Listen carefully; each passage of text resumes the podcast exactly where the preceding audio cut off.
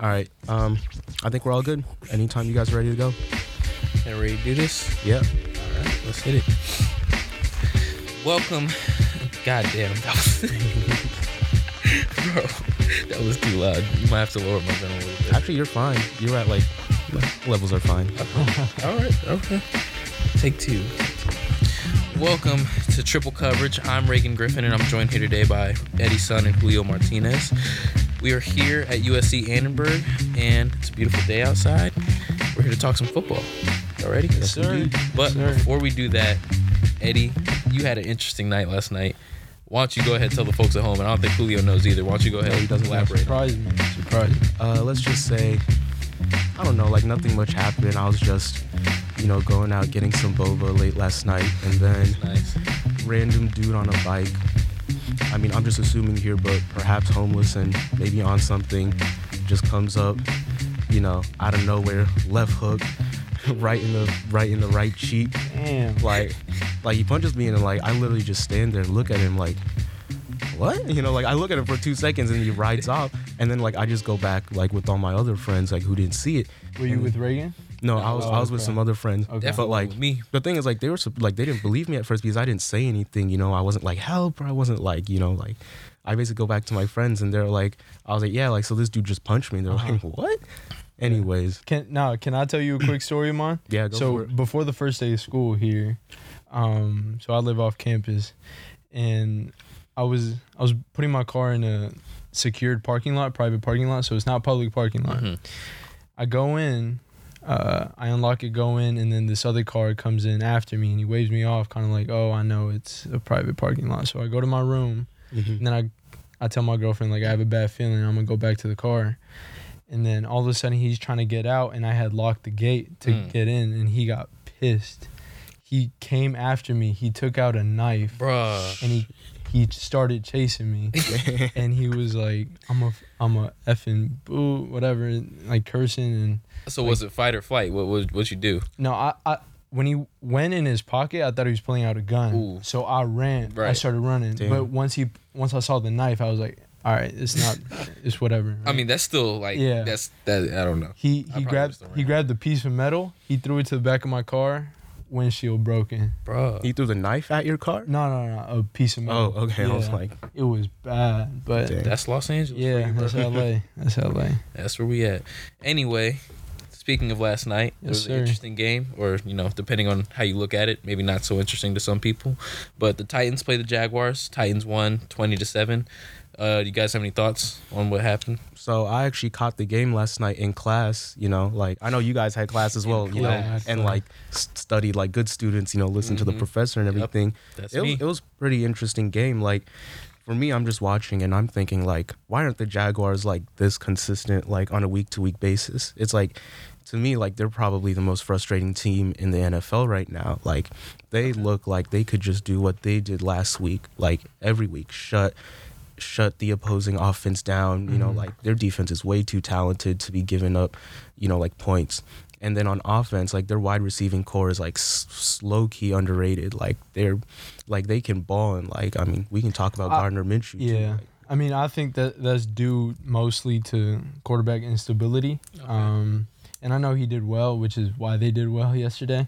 But I don't know if I'm forgetting. I don't know if it was last season. I'm pretty sure it was last season when they started losing all these games. Defense was super frustrated because the Jaguars lost last night, didn't they? No, the Jaguars won. It was 20-7 Jaguars. Won. Are you serious? Yeah, yeah. But I'm a professional. I mean, Marcus Mariota, 57% completion percentage. Oh yeah, that was that. Mm. They just gotta move on. I mean, he was also sacked 9 times. So yeah, I mean, talk about inconsistency though. You kill the Browns week 1. Yeah, that's true. I mean, you lose to the Jags. Yeah. What does that say about the Browns? I mean, that's a whole nother discussion. Yeah. But honestly, I understand where you're coming from on Mariota. That whole draft class has been kind of disappointing thus far, at least at the quarterback position. 0 touchdowns last night. Man, yeah. At least, I mean, all I was concerned about is what Derrick Henry is going to do because he's on my fantasy team. Yeah. I got a cool 10.6, so I'll be all right. But I don't know. What do you guys think about this Minshew guy? You know, people are kind of, you know, crowning the kid a little too early. And like you said, it could be due to the quarterback instability. Now they have some sort of glimmer of hope of somebody that's just not going to throw away games for them, because they, you know, that was definitely Bortles. They had Nick Foles and then they lost him. But this kid, he doesn't seem like he's, you know, too rattled by the limelight. What do y'all think? Do you think that there's potential for him to be a starter, potentially even a franchise quarterback? Yeah, I mean, coming out of high school, he was heavily recruited. Mm-hmm. He was supposed to go to Alabama, but he went to Washington State, right? Yeah. Washington State coach told him, like, you want to go be a backup or you want to lead the nation in passing. So obviously he has some arm talent, and from seeing highlights from last night, he does have some arm talent, but it is way too early. Once defenses like and coaches watch film and mm-hmm. see everything, it's going to be trouble for him. That's always the kicker, right? Once you get film on somebody, it's a lot easier to stop him. Yeah, exactly. I mean, I'll say this. There's going to be, like, two reasons why people think, like, Minshew is going to be, like, the next great thing in Jacksonville. And that's just because, one, like, his cult of personality. Mm-hmm. Like, I mean, if your name's Gardner Minshew, like, you know, people are going to feel a way about you. But then number two, like, he might be the first quarterback in Jacksonville who has, like, actual offensive talent around him. Like, the wide receiving core of D.D. Westbrook, Chris Conley, and then, I mean, DJ Chark just looks like he can be wide receiver one, like, borderline elite for years to come. Like, he has guys who can run routes, you know, athletic wide receivers, like, good pass catchers out there. Chris Conley. Like, it makes him look a lot better. It makes his job a lot easier. The thing about it, too, they're going to the Broncos to Denver next week. Yeah, that'll be a test. At Denver, so I think he gonna get shut up. Now, honestly, one thing I will say, I think a lot of this has to do with expectation versus reality, exactly. Right? Mm-hmm. And the expectation was, once you had Nick Foles go down, the first thing I thought was, okay, who's the backup? And I see this rookie named Gardner Minshew. I'm like, who? That's the first thing that occurred to me, is who is this guy? Exactly. And you know, he didn't actually like suck. So people kind of were like, oh, my God, this is the guy. Yeah. Even though, you know, he completed, like, what, 90% of his passes, like week one when he came in. He's completing 75% completion rate, so he's not doing anything stupid with the ball.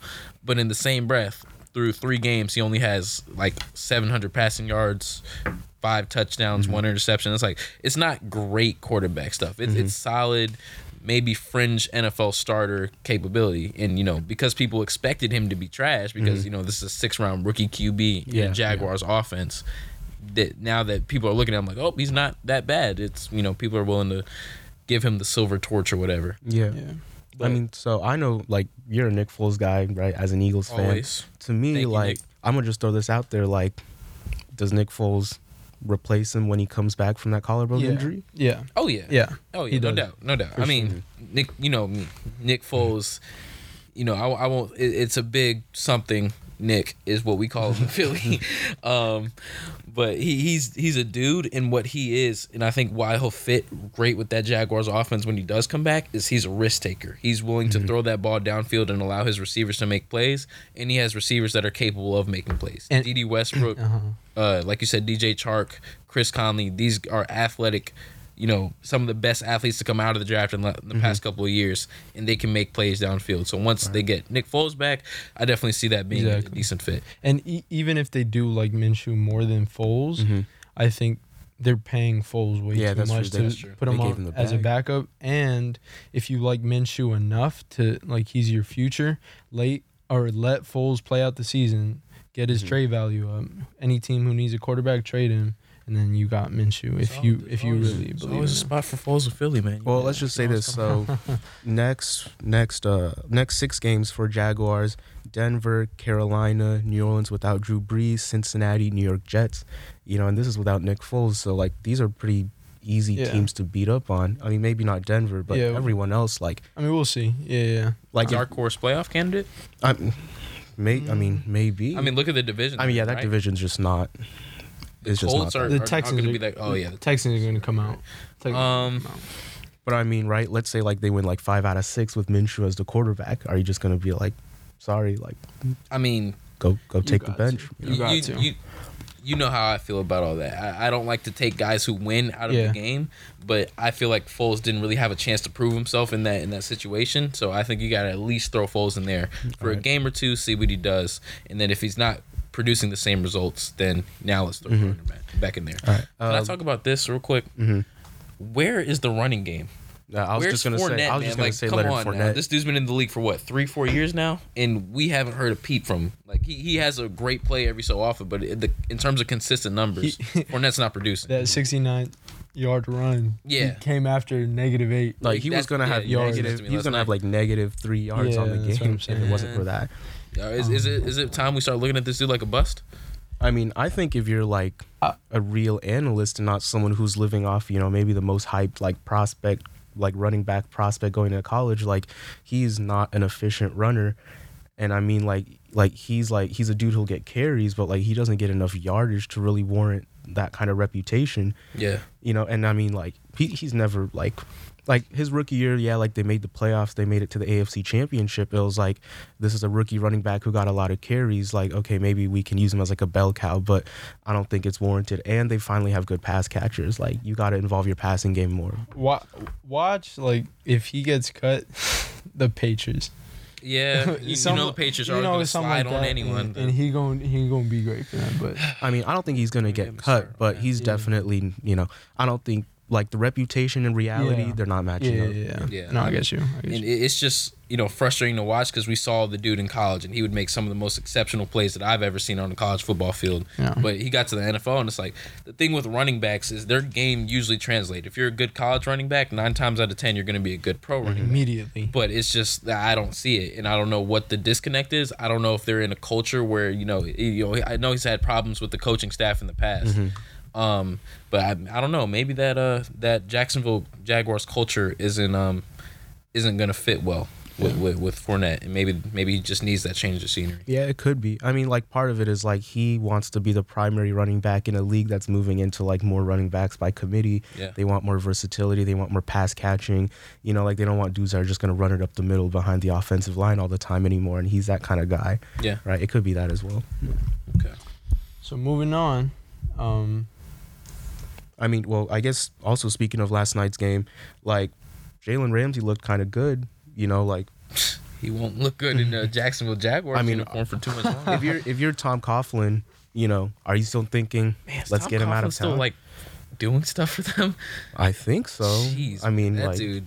Some people just can't get away from the game, huh? I mean, I'm pretty sure he's running the show there. Yeah, I mean, I'm not saying that he isn't, but it's just crazy because I remember growing up, watching them win Super Bowls in 2008, thinking, "Jeez, this guy's old." Like, he's still like doing stuff in the league, which is, I guess, that's cool. But, you know, what were you saying? I mean, I'm saying, like, if you're Tom Coughlin, would you still trade him? Like, the Jaguars look good. I mentioned his easy schedule coming up. Like you trade away, you know, top 5 elite cornerback, right? Like, you gotta trade him if you can get 2 first-round picks. Even if you can get one, like, a high first-round pick, I think you still got to trade him because, I mean, he's causing a little bit of problems in the locker room and with the coaching staff and with the culture there. And with Minshew, if you really see him as your future and you don't want any toxicity, like, around a new quarterback. Or, very true. Yeah. And if you can get those 2 first-round picks, it's a done deal. I highly doubt that they'll get those first 2 or 2 first-round picks, but I agree with you. Yeah, I think you got to trade them because if you don't want guys in your locker room that don't want to be there, and regardless of how talented they are, I think this whole Antonio Brown situation just spoke a lot. I don't care how good you are. I don't care if you're the best to ever do it at your position. If you don't want to be in this locker room, you shouldn't be there because at the end of the day, that's just going to drag the team down. Yeah. Top spots for him? Well, actually, I mean, before we get there, the interesting thing was, like, yesterday he didn't even look like disinterested playing the game. Like, he was, you know, he's a bona fide football player, man. Yeah. And you put football players on a football field who's going to play the game. That's what I'm thinking. If you're Tom Coughlin, if you're Jacksonville, it's like, this dude, like, wants to win games. It's not like he's like Antonio Brown, like, you know, he's just chasing a contract, or he's not, you know, I mean, okay, yeah, he pulled up in the Brinks truck, but, like, you know, like, he's trying to win the game for you. I feel like he got pissed too from from what happened in the week with Marcellus Wiley. I don't know if you guys saw. What's that? Marcellus Wiley on First Things First. No, not First Things First. Speak for Yourself. Mm-hmm. He trashed Jalen Ramsey. Really? And saying, like, he's not as good as everybody says he is. Pro Football Focus ranked him as, like, the 80th best, whatever. And you know that, me in numbers. We don't get along. And that he was very overrated. He already has, like, 2 touchdowns against him this season. But, no, I think he came out with a vengeance. To me, he might be mad that Jacksonville's just, like, not doing better as a team. It's he's tired of losing. I mean, there's something to be said for that because they have all the talent in the world on that team. You, especially on that defense, you look at Ramsey, Boye, Calais Campbell, Tashawn Gibson. They still have Campbell. Yeah, I think so. Miles Jack. Like, they have ballers on that defense, and they're not producing, especially on the offensive end. I'll tell you what, there's nothing more frustrating than being a defensive player and going to the sideline and consistently watching your offense sputter. Because then you're just looking like, dude, why are we holding up this much of the team and you're not doing anything? It's just, to me, if you're Jacksonville and then you trade him away because, you know, he's mad that the team is losing and you trade him away to, like, a winning team because you're a losing team, like, that's just a bad look, you know. I mean, on the Jaguars' part, not on Ramsey's part. At the end of the day, I think you got to make a decision that's best for your franchise. And I've never seen teams succeed with guys that don't want to be on the team. Like, I can't remember the last time that's happened. Yeah. That if at the end of the day, if he doesn't want to be there, I'm not saying that you trade him to any of his preferred destinations, but, you know, I think you got to get him out of there, regardless of how good he is. You mentioned top spots. The Chiefs. Screw the Chiefs. I need them bad. Need them bad. Did you see that Falcons game? Yeah. One corner got burned on 3 separate plays on the same drive. I've never seen anything like it. Ronald Darby, you are frustrating me, man. I love you. Fly Eagles fly, but you got to do something, bro, because, like, that's just a bad look. I need them bad. The Chiefs, the Eagles, the Seahawks, the Ravens. The Ravens would be cool. Those are all, but. With the Jags, they obviously wouldn't want him. They prefer him in the NFC than in the AFC. So, I mean, if Seattle's willing to give up, like, a first-round pick and, like, a player or something, I mean... I'm not sure if you do that if you're Seattle. I think you... If you go and get Jalen Ramsey, you're essentially getting... you're getting Richard Sherman again, and it's like now people are gonna have the expectations of the Legion of Boom. Where's my safety? Where's my other safety? Where's my corner? You can't rebuild you can't try to rebuild that same team in a different form. I think you just have to, like, you know, move on from that era. It was fun. You got a Super Bowl out of it, but if you go get Jalen Ramsey now, the expectations are also, okay, Legion of Boom Part 2, and I don't think that's what you want to do. And with the Chiefs, the reason why I think it's so crucial is because one. It's lining up like the Chiefs are going to play the Patriots in the AFC Championship. Right. So if you have Josh Gordon on one side, that's true. Who's a big wide receiver, strong, you have to get Jalen Ramsey to match up with him. Shoot, put Jalen Ramsey on Antonio Brown. And you got Antonio Brown on the other side if he plays. And you still have Ben Watson as a. That's true. That's right. He's going to be bad. We didn't even talk Edelman. Yeah I mean Edelman. That's true.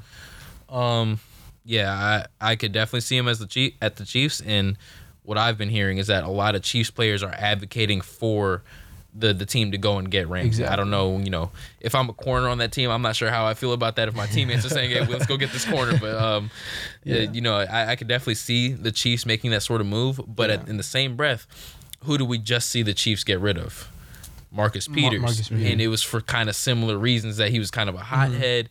He had a very brash personality, and I'm not sure if they'd want to bring kind of a guy built in a similar mold back into the locker room. And another motivation I see for the Chiefs to go after Ramsey is that a lot of team success relies, they try to build around, like, their rookie quarterback who's successful, so they're not as expensive, so they can build around them.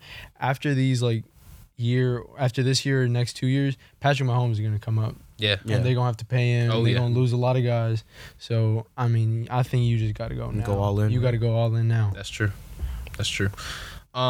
Okay, speaking of quarterback nightmares, you know, Julio, I know you have a little activity for us, you know, in terms of quarterbacks. I'm prepped for it because I'm pretty sure you're going to bring up a guy that I love to talk about. So, you know, let's get into that. Drew Brees? I'm talking about the would you rather. Okay. Let's do that. So I came up with a few new ones.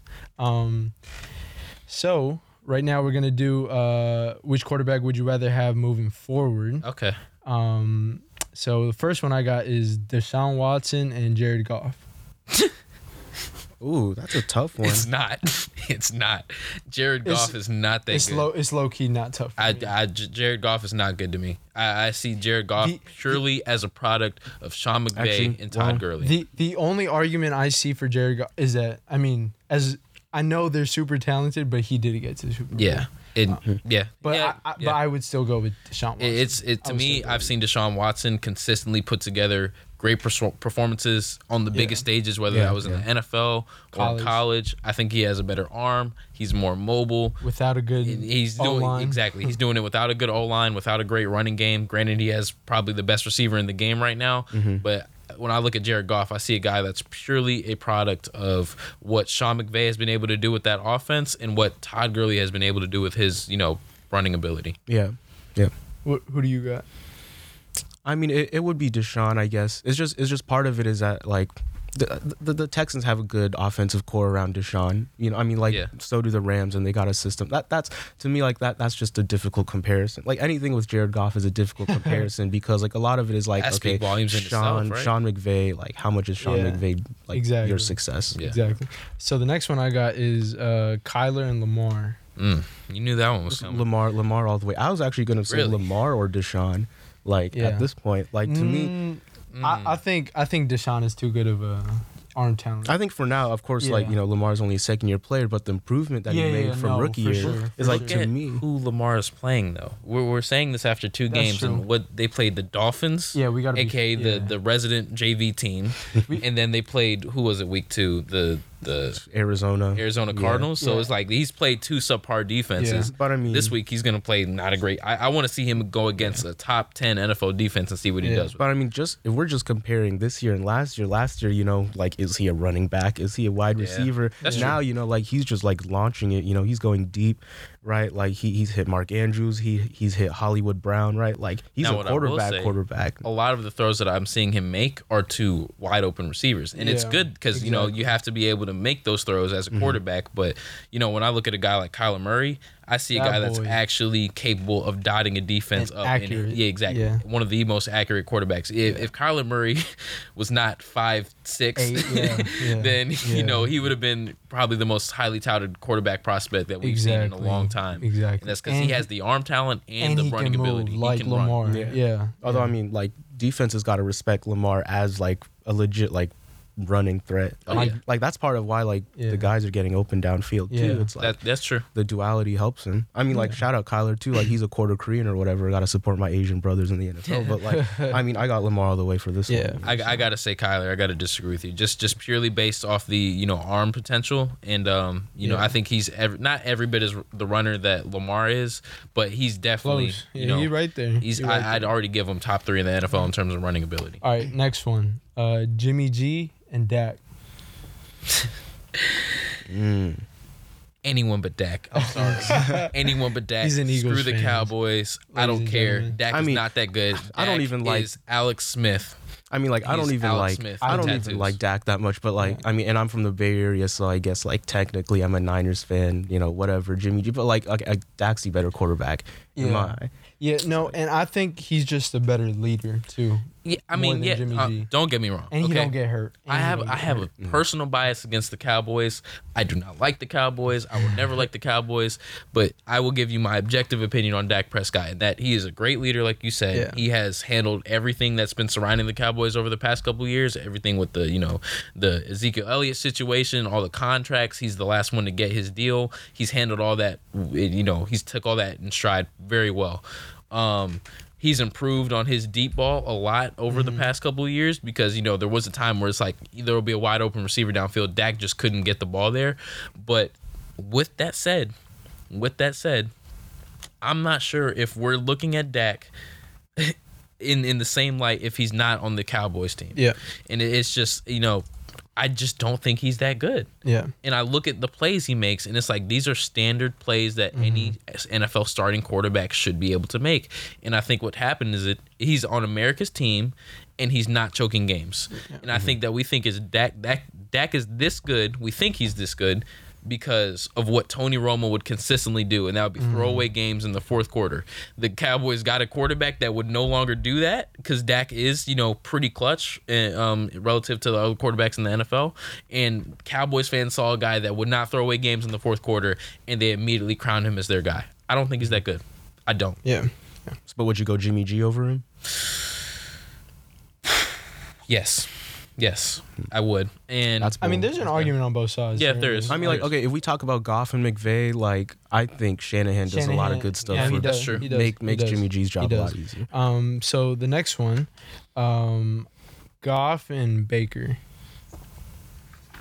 Baker. I gotta go Baker. I think he's the type of personality that you kind of like to see at quarterback. You know, he's a little brash at times, but, you know, he's a guy that I could see other players on the team running through a brick wall for.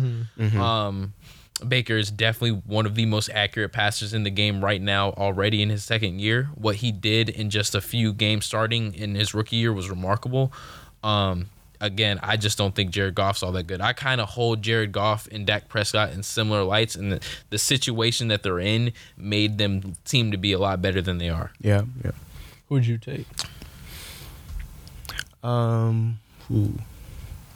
This is a tough one. I mean, like, if we talk about Goff as a product of the system, then to me is like, has Baker played enough games to really show us what he's about? This season, he hasn't done well either. Yeah. That I guess that's what it is. It's like, to me, like, I just take Goff because I know that, like, if you give him a playbook, you know, like, he can execute it. Maybe it makes his job a lot easier. He can execute it. Is that what you want in a quarterback, though? You want a guy who can execute your playbook, or you want a guy who can make plays for you? Well, I mean, the thing is, if Baker consistently made plays, like, I'd be like, I mean, okay, all you got to do is look at last season's tape. Granted, this season hasn't been great thus far, but I think a lot of that has to do with the hype that's been surrounding the team, and again, expectations versus reality. We expected this, you know, Chiefs-esque offense with OBJ and Antonio Callaway and Jarvis Landry and David Njoku. They got everybody. It's going to be crazy. Like, we expected something remarkable, and we haven't gotten that thus far. Yeah. It's just, I mean, the Browns are so, like, up and down, and, like, what you would like to see in Baker as a quarterback is someone who can stabilize him a little bit, but it almost seems like he's almost part of that up and down. Like, you know, if the Browns are like totally just shooting themselves in the foot, it's probably like Baker at the head of it. That's why they're losing, you know, like to the Titans, giving up 40 wins. I think they just need to, they have some stuff to figure out. They have to figure out their identity a little bit. And it's still early in the season. You know, it's week 3. I think come week 10, when we're starting to make that playoff push, I think they're going to be one of those teams that starts to raise their level a little bit, and we start to see what they're truly capable. I mean, Baker to me is like still in my eyes like a prospect. He's not proven yet, so like I'll take the proven in Jared Goff, even if that's super vanilla, super boring, over Baker right now. Is he proven because now? I want to see Jared Goff go into a game with no Todd Gurley against one of the best defenses. He's proven that he can take a team to the Super Bowl. Did he take the team to the Super Bowl, or was he just along for the ride? He's the quarterback for a Super Bowl team. Like, so was Trent Dilfer. That doesn't say a whole lot for me, right? Because, you know, just because you're playing quarterback, and look what he did in that game. I mean, I'll give Goff the credit for now. Like, we'll see what Baker does, but to me, Baker hasn't even played 16 games yet. You know, so. So the next one is kind of a tough one, and I don't even know how I thought of it, but Trubisky and Rosen. Trubisky's obviously had playoff success, quote unquote. I mean, I appreciate that game. Yeah. I appreciate that game. And Rosen hasn't had any success at all, but he doesn't even deserve to be judged. I mean, I'm out on Trubisky. That's just what it is. Yeah, he's not. Me too. He's not that good. Exactly. Like, I think it's an easy answer too. Because, you know, I'm looking at that Chicago Bears defense. There's no excuse for you as a quarterback to have weapons like Tariq Cohen, Jordan Howard. Yeah, they had Jordan Howard. Now he's in Philly. Yeah, yeah. But I mean, Allen Robinson. I feel bad for him. Anthony Miller. Shout out Memphis. Exactly. Like, come on now, man. You can't. It's like Who's the coach over there now? Matt Nagy. Matt Nagy. I mean, he's an Andy Reid guy. He's supposedly like making the playbook easy for Trubisky. Exactly. He has to dumb down the playbook for the guy, and even then, he's not even making the plays that you need him to make. Yeah, exactly. It's just not. So, he's not there. I think it's an easy end. I mean, it's disappointing because you're comparing Trubisky to a guy who's like literally done nothing in Rosen. Exactly. But it's like I'll still take Rosen. Very interested. What do y'all think about this? Put Rosen in Trubisky's shoes right now. What's the difference? I think it might be the same thing. It's hard to say, right? I don't know. Well, I think they'd be better. Like Trubisky a little bit. Yeah. Trubisky like literally can't throw to his left. Like I mean it's yeah. I feel like they'd be better this season, but like in terms of last season, I feel like they would have like around the same playoffs. Maybe it's just like you. It's almost like you already invested emotionally as a fan base or as a front office in Trubisky. Which, I mean, didn't they trade up for him? Yeah. They traded up with the Niners for him over Pat Mahomes, right? And Deshaun. Imagine that. So the last one, you knew was coming. Wentz and Dak. I mean, you got something to say about that? Do I? Yes, I do. You already heard my piece on Dak. Now I'll go strictly Wentz here. And I will say this, the injury thing has been a concern. That's warranted. That's fair. It's a serious thing. Although I do think it's been a little bit overplayed, a little bit blown out of proportion.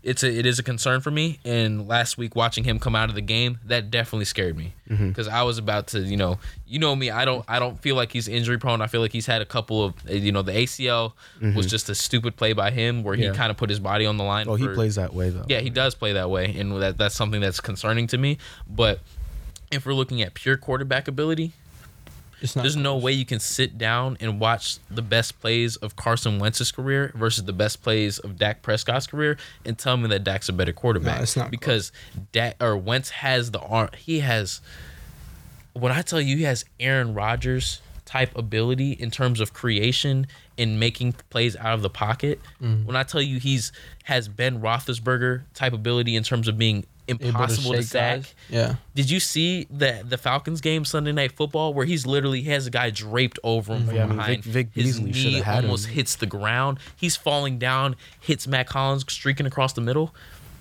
Every time I watch that guy play, he makes certain plays that I'm just how do you do that as a quarterback? I'm with Wentz for sure for now. If he gets hurt one time, I'm with Dak. If he gets injured another time and he's out for a season, I'm gonna start having questions. But I can't look at a guy after two injuries into his career and place an injury prone label on him. Yeah. And to me, there's two different types of injury prone, right?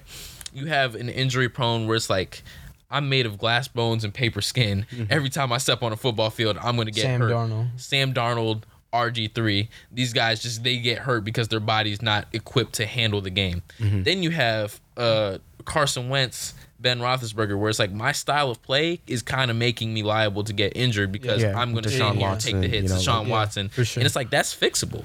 You can get Wentz to, eventually over time, hopefully in his career, he'll wisen up to the fact that, hey, if I really want to be there for my team, I have to be there 16 games plus the playoffs consistently year in and year out. And once that realization hits him, because he scared me a couple times last week, that 2-point conversion, I was like, every time I see him run with the ball, I wince a little bit because I'm just like, ooh, but it's just, I don't know. That's why they call him Carson Wentz. Okay. That's funny. It's going to be real funny when we win that Super Bowl too. But I'm sorry, there's no argument here. If you ask me, there's no argument who is the better quarterback. Now, if you want to talk about injury, sustainability, whatever, but who is the better quarterback, it's clearly far and away, not even close, light years ahead, Wentz. It's closer for me. The only separator for me is the year they won the Super Bowl, even though Wentz didn't take them all the way.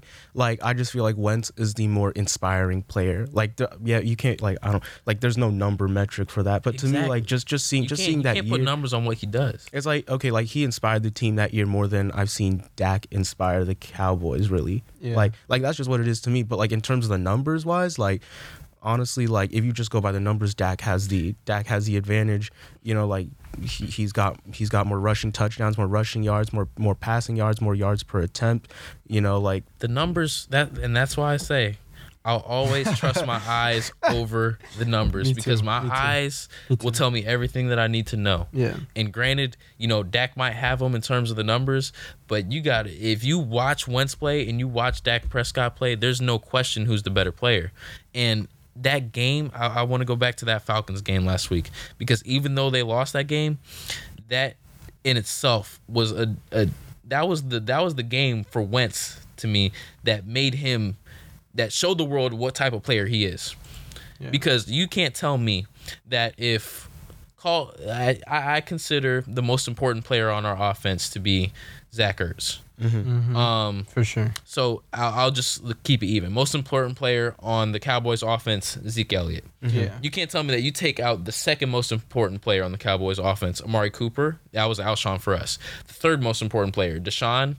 That's probably maybe either Witten or Gallup, depending on how you look at it. Mm-hmm. You're talking about I just look at how many injuries we sustained in that game for Carson to even put us in a position to where we're in that game and should have won that game if Alligator Arms Aguilar were to just like put his arms out fully and just catch the ball and take it to the end zone. Yeah. We would have won that game. And that in itself is remarkable. He played one of the worst first halves I've ever seen him play. He's played that was the worst football I've seen of Carson Wentz in a long time. But that second half, that's Carson Wentz in its entirety. You saw remarkable plays that you just don't see other people make. You saw clutch. You saw arm strength. You saw accuracy. You saw everything that makes a top-tier NFL quarterback. And you just don't see that from Dak. Yeah. Yeah, an important aspect of Wentz versus like Dak too is arm strength. Like, there's no comparison there. None. Obviously, Wentz has it over him, and when you're in the NFL season, going to the playoffs, obviously it's winter time.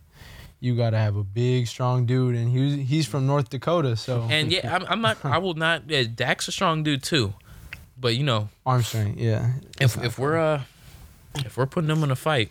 To the death. It's not.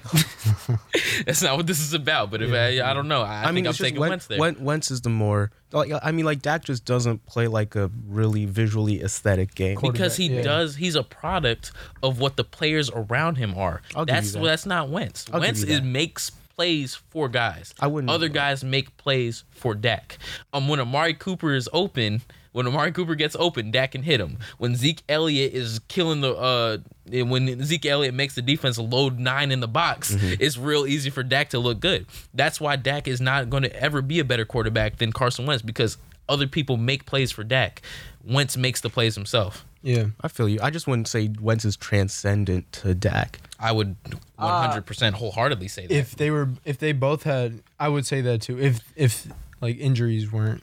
Every Cowboys fan out there, I know you won't admit. Yeah, I don't like that. Okay, I'll use you as a representation of every Cowboys fan. You can use me. You look at me in my face right now, and you tell me if you could trade Dak Prescott for Carson Wentz right now. I would. You would do it. And every other Cowboys fan, I know you won't say it, but you know you would. No. If injuries were just completely out of the question, you could have Carson Wentz over Dak Prescott right now, and the world would never know. The world would never know that you once had, like, if we could just go into some parallel universe and switch the two out, and the world would never know that you made that decision. You would do it. Jerry Jones, you would do it. Yeah. Zeke Elliott, you would do it. Amari Cooper, you would do it. All y'all would do it. I don't know why we're beating around the bush. It's clear who's the better quarterback. It's clear and evident. All right. I'll give you that. All right, so... spoke my piece. Drop the next one, we're going to talk about Drew Brees and Big Ben. Yeah. And the Steelers. Yeah. That was a... The quarterback injuries this year have been... It's a bad time to be a quarterback. That, you know... Going back to Wentz, that makes me a little worried because, you know, every time I see him run, it gets me a little shook. But. Well, I guess let's just go over, like, which quarterback injury you think is going to impact the team the most. I think it's obviously with Drew Brees only being out 6 weeks, or that's the expected time period. Although their schedule does look a little bit tougher, I think they're in better hands. They have a better projection. And I mean that division is like just absolute trash garbage. Yeah. And with Sean Payton at the helm, I believe in Sean Payton. With you got Teddy Bridgewater and Taysom Hill. Yeah. You can do like some dynamic. They did stuff. Say that Sean Payton said both quarterbacks were in the game. Oh, for sure. Oh yeah. If you ask me, I just think it's a bad look for the Steelers. Oh yeah. Because they were supposed to come into this season. They did not even look good before Ben Roethlisberger got hurt. And it was just, it's just like you bet the house and you said, okay, we don't need Le'Veon, we don't need Antonio, we got James Conner and Juju, and it did not look good. I mean, now I think, to me, I agree with you. Like, the Steelers were going down anyways. They were a train wreck. Like they've just been too boringly good for too long, where people are just tired. I think Tomlin's been there for so long, Big Ben's been there for so long, Le'Veon and AB acted up. It's like I think they're just tired. It's time for a change there. It is, and they might have to strip that organization down and start from and even both organizations, they have to look forward and try to draft a new quarterback. Both meaning the Steelers and the Saints. Because with Big Ben always saying, I don't know when I'm going to retire. I might retire. If you draft a new quarterback, if you're the Saints though. You believe in Teddy Bridgewater much? I think Teddy Bridgewater got a bum deal. You had that one offseason where the Vikings had a choice to say, we can have Case Keenum, we can have Sam Bradford, or we can have Teddy Bridgewater. And they said, none of the above. We want Kirk Cousins because Kirk Cousins is going to play well for three quarters. But I think he got a bum deal, and I think he made the right decision for his career by going to the Saints and allowing himself to learn after a guy like Drew Brees. And I think ultimately, when it's all said and done, we're going to see a team that's led by Kamara, Bridgewater, and Michael Thomas, and that team's going to be legit. If you do that, though, it's up to the Saints to really build up the defense. That's true. You have to. That's true. Because you don't have Drew Brees to carry you.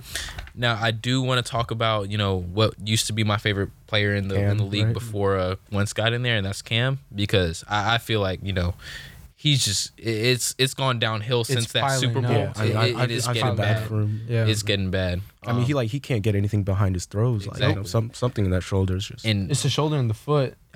Y'all think he might need a change of scenery? Like, you think he might just need a year off to really recover? I think he should sit this year out. I was thinking about that too. He should definitely sit this year out. It would not surprise me, because I don't know anything about this Kyle Allen kid who's starting for them this week. But it would not surprise me if the dude went out there, looked halfway decent, kind of like a Gardner Minshew type guy, and the team just kind of went out on Cam and said, we're done. Him. Yeah. And I just think he needs to go somewhere where, A, he can go back, because we used to see Cam as this guy who loved the game, had fun, one of the best smiles in all of sports, right? And he was just like a very fun, radiant guy. And I don't know, ever since that Super Bowl, I just have not seen that guy. That press conference was like everything about Cam that exists now. And it's just like sad, sullen, I feel bad for the guy. It's just like, I don't even know what he's got going on with his hair right now. Like, that's just like, that's like some Alfred Payton type stuff. Yeah. I just feel like the guy has somewhat let himself go. And I think he needs to. I mean, also part of it is like, People in sports media just like to trash on him for whatever reason. Like the whole thing with Paul Feinbaum. It started in college, and it started when he came out in the draft, and it was like, we don't like this 6'5", 250-pound dude with the cannon, even though we like every other 6'5", 250-pound dude with a cannon. Yeah. And for some reason, Cam didn't get that love, and it's like after his rookie year, everybody was high on Cam, and then after that, on that Super Bowl run when he won the MVP, everyone was real high on Cam. But ever since, I might be playing too much psychologist here, but I really think that play where he didn't fall in that fumble hit him in some sort of way, where it's like he has not been the same dude since that play. Yeah. And I feel like he has a little bit of soul searching to do. Okay. Can we move on to this Sunday's action? Yeah. Let's talk about the games coming up to look forward to. Yeah. So I'll start off. I got a surprising one. I got Lions Eagles as the most intriguing game. I'm always looking forward to the Eagles game. I know you're looking forward to the Eagles game. To me though, I mean, Phillies 1-1. Their one win was like iffy against Washington. I mean, like, Washington was up. Well, I mean, that last touchdown, I mean, if wasn't representative of what that game was. I mean, first half obviously went bad, but, I mean, when it's barely the first game in the season and that's true. Week one is weird. Like, you trust them. Yeah. But, I mean, like, Philly's a Super Bowl favorite. Of course, injury concerns, but... Yeah. No, we're underdogs. We're always underdogs. Nah. Okay. We're always underdogs. It's just don't sleep on the Lions either. I'm just gonna throw this about Kenny Golladay because maybe I'm a Kenny Golladay truther. But here we go.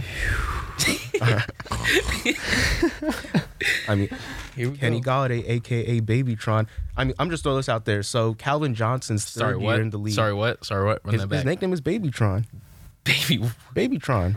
Tron meaning Megatron. Megatron. Let me just throw this out there. So that's Calvin Johnson's physically gifted wide receiver since Randy Moss, Megatron. Calvin Johnson's third year in the league, 67 receptions, 984 yards, 5 touchdowns, and 7.2 yards per target. Granted, that was like trash Lions team with rookie Matthew Stafford. Mm-hmm. But Kenny Golladay last year, 70 receptions, 1,063 yards, 5 touchdowns, and 8.9 yards per target. I mean, I'm not saying Golladay is Calvin Johnson, but I mean, Galladay's 6'4", athletic, good route runner, good hands. Like, I just like his game. And then, I mean, this week against that Eagles secondary, unless they pull off some. Here's the thing. Like, what's his 40?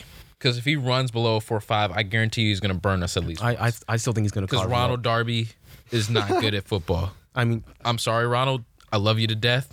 I appreciate that. He's tuning in right now. Yeah, Ronald. I know you're listening right now. I appreciate that pick six you had in the NFC Championship, man. But like, I don't know, it was the block, and you got absolutely lit up. That's besides the point. But oh my God, it's just so frustrating to watch. I mean, anyways, I know I keep making this about the Eagles, but anyways, my hot take of the week is Lions winning 34-24 this game. 34-24. I think 34. I think you let Kerryon do his thing. You give it to Marvin Jones. Kerryon hasn't looked that great this season. He's looked okay last game. I think like they're finally using him right. You know, instead of trying to split him with C.J. Anderson, like, they release C.J. Anderson.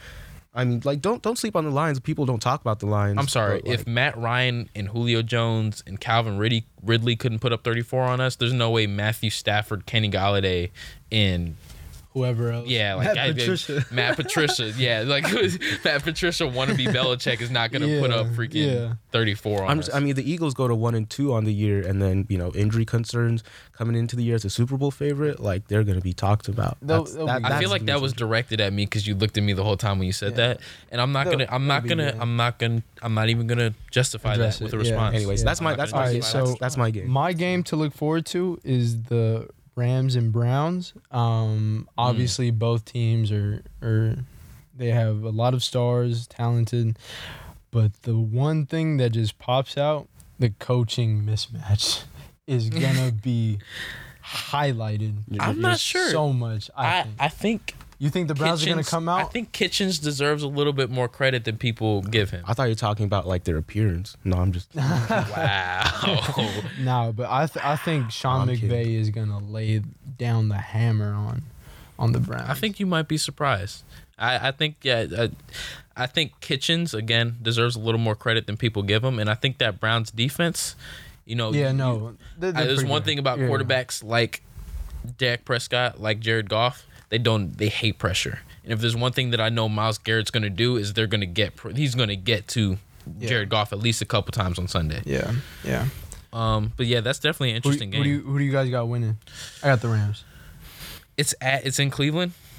Let me check right now. I got Browns. Just the Rams haven't looked good this year yet. Yeah, they just really haven't. Yeah, they haven't at all. I think it's in Cleveland, and if it is in Cleveland, yeah, it's in Cleveland. I don't think that. It's just I guess both teams have been you know, like the way they've played have not been up to what our expectations of them have been. This kind of reminds me the Rams like on a lot of people's like I guess. Like, top teams in the NFL, they've been ranked, like, 3. Yeah, it's 4. Just, like, you know, they barely scraped out a win against Carolina. It's, like, last week was weak. It's, like, on offense, they didn't really look that good. Yeah. You know? I think they'll get it together. And, Cooper Kupp coming back. I got the Browns. I think I'll give them. Okay. I look at Denzel Ward. I look at who's the other corner that they got. Are they playing Greedy? I forget. Greedy Williams, he's a baller. I still think he's a baller. But either way, I think their secondary is... You know, I think the Browns defense as a whole deserves a bit more credit than they get because we're so focused on the offense.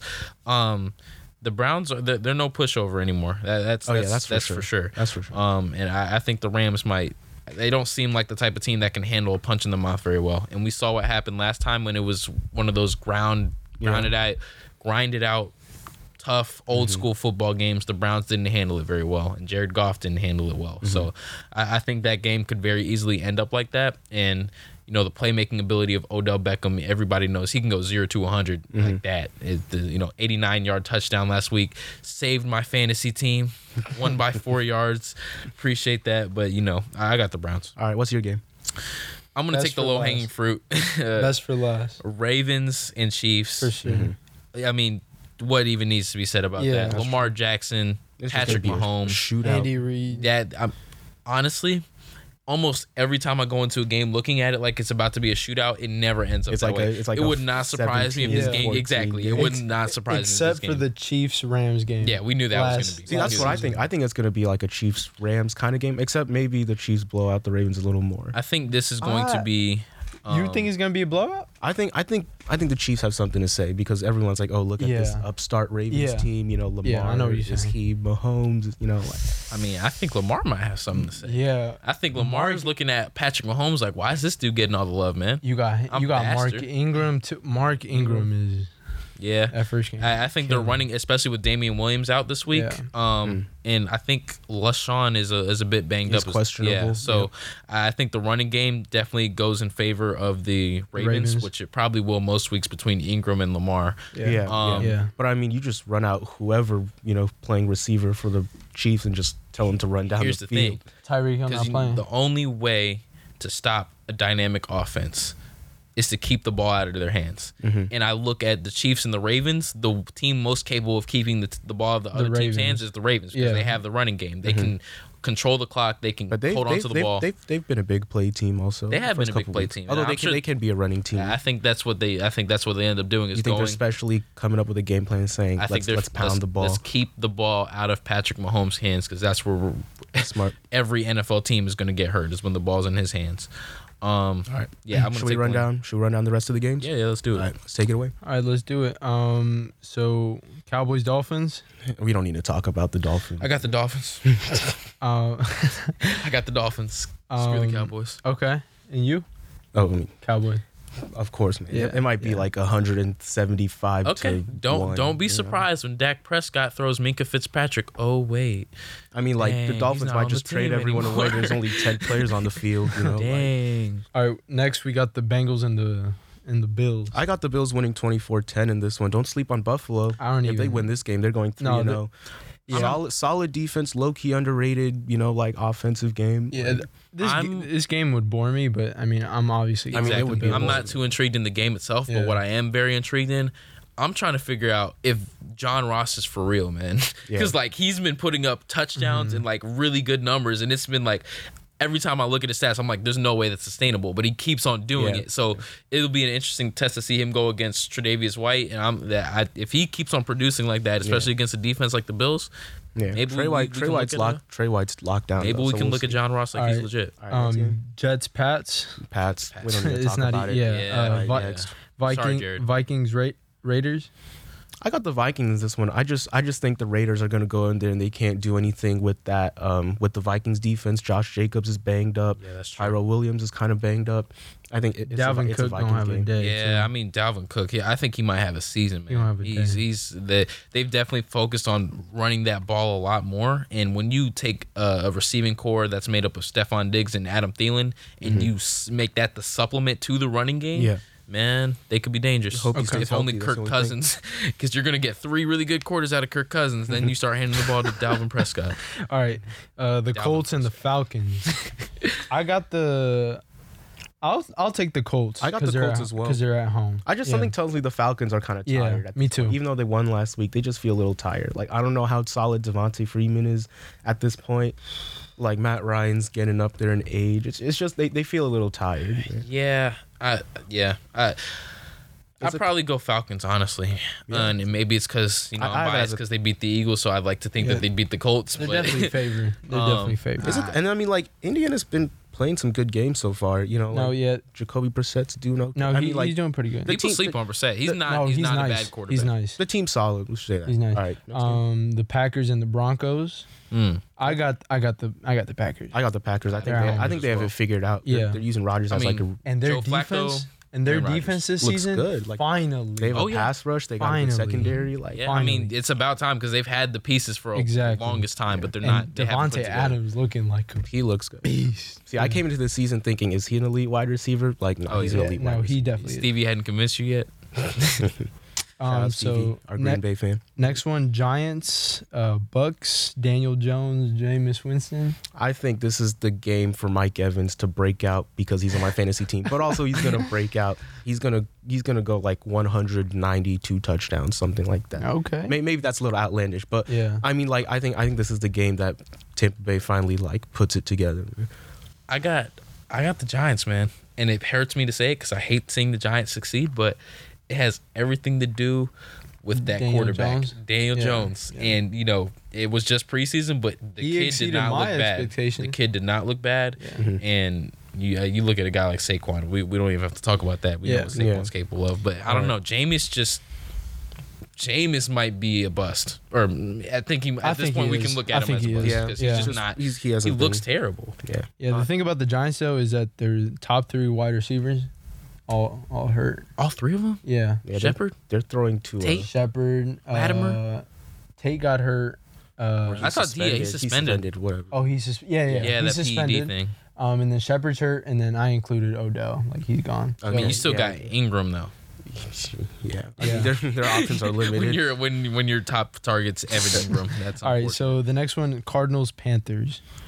I'm going to take the Cardinals. I got Cardinals because they got a little bit of momentum with Kyler. Yeah. And the Panthers season just looks like it's bad. All right. It's bad. So the next one is the Steelers and the 49ers. I got the 49ers. I got the Niners as well.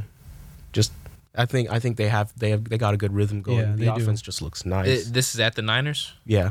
Okay, yeah. Oh, this just in. The Patriots have released Antonio Brown. No kidding. You're lying. The Patriots have released Antonio Brown. Show me that phone, bro. No. Who has been sued over allegations of rape and sexual assault. Wow. Let me see. Oh, wow. The top notification. Damn. Oh, wow. This are you just kidding in. Me, bro? Wow. Breaking news on our first podcast. Breaking news, yeah. That's crazy. Let's get it. Damn. Hey, is he done? Nah, he's going to get picked up by someone. I don't know, man. Watch the Browns pick up. See, I thought the Patriots would be the one team to be like, let's write it out. Exactly. You know, like, if they wrote it out with Josh Gordon, maybe it's like a look thing for their organization. They don't want to, like, have him on the... Like, you know how that goes. You don't want to have someone... Nike released him earlier. I mean, there's a whole Sports Illustrated story with all the weird shit that he did. Like, yeah, you told me. Like, he just cussed on this show. Like, oh, my God. We can't put this out now. All right. So the next game is the Seahawks. Hold up. We gotta talk about this. Like, I mean, we got that's Antonio Brown. Oh yeah. I mean, yeah. Let's just give it like everybody say their piece for about like 30 seconds or something. So that actually changes the dynamic of like the Chiefs. The first thing that came to mind was the Chiefs going after Jalen Ramsey. Right. I don't know if that's because the need's necessary not as, right it's now. Not as there. It's not. But come on, Eagles, Howie. Yeah. You know what to do. I don't know. The Pats look dynamic with him. Yeah. And Josh Gordon and Edelman and everyone, but. It's just to me. There's too much going on with Antonio Brown. Like, this is the weirdest. Like I wanted, like when he was in Oakland, it was like okay, like Oakland management, like I don't know, you know, like whose fault is it on? Like now with all these stories out about Antonio Brown, like all the stuff he's done in the past, this allegation, it's like I mean, again, initially when it happened, the timing of it just seemed weird to me because I know always you want to hear the accuser out and everything, but it was just like. It was like character damage. Exactly. It was like right when his character was being assassinated throughout all platforms of media, that's when you decide to step forward and that was just weird to me. But it's just I don't know if he's touchable right now. I think like personally I hope Antonio Brown can, figure out. He has some soul searching to do, man. Like, last night some DMs got released. His DMs got released. Yeah, some lady released like some messages that like he threatened her or something. Man, yeah, so it's pretty serious. He needs to step away from the game. Yeah, I mean, we'll see how this story plays out. We'll see how it plays out. So on next week, we got the Saints at the Seahawks. I got the Seahawks. I got the Seahawks as well. I like how the Seahawks are playing. Yeah, they're playing amazing. I might have the Saints there, man. I think Teddy's gonna shock a lot of people. Yeah, what he can do. Yeah, and plus I'm not sure if the Seahawks are prepared to face a 2-quarterback system between. I feel that. Teddy and Taysom Hill. I mean, Saints Seahawks games are always historically pretty good. Yeah, that's true. They're really good. It's going to be Beastquake. It's going to be a good game. So the next game, I got the Texans and the Chargers being like that's a pretty good game. A cool Charger fan. I'm taking the Chargers. I got Texans. Just the Chargers always like first 3 weeks are kind of sluggish and then they figure it out week 4. It feels like the same thing's happening this year. They barely pulled it out against Indiana, lost doing some dumb stuff to Detroit. You know, it's like I got Texans. Mm-hmm. And that has everything to do with Deshaun Watson. Mm-hmm. And I know that game, those are two pretty evenly matched teams. And if that game comes down to the wire, there's not many quarterbacks in the league that I trust more than Deshaun Watson. Yeah. Exactly. The last game I got, the Bears and the Redskins. That's going to be like the most boring. I don't even care. That's the Monday night game. The Monday night game? I'll be doing homework. Exactly. NFL, please stop giving us these trash primetime games. Why wouldn't you put the Seahawks and the Saints or the Browns and the Rams? Why do media executives think we want to see the Bears on national TV? They're the most boring team. They're a great team. I mean, or at least they're a great defense. Mm-hmm. But they're just not fun to watch. You know what I want to see? Put Khalil Mack at quarterback. That's it. That's it, Chief. That is it. Year first. Matt Nagy. Listen up. Matt Nagy, come on. Put Khalil Mack at quarterback. We need Akeem Hicks at running back. I mean, let's get it. That's a homework day for me. And on that note, I think we've all said our piece on everything. We can call it a day. That's concluding our first episode. That said, don't throw into triple coverage.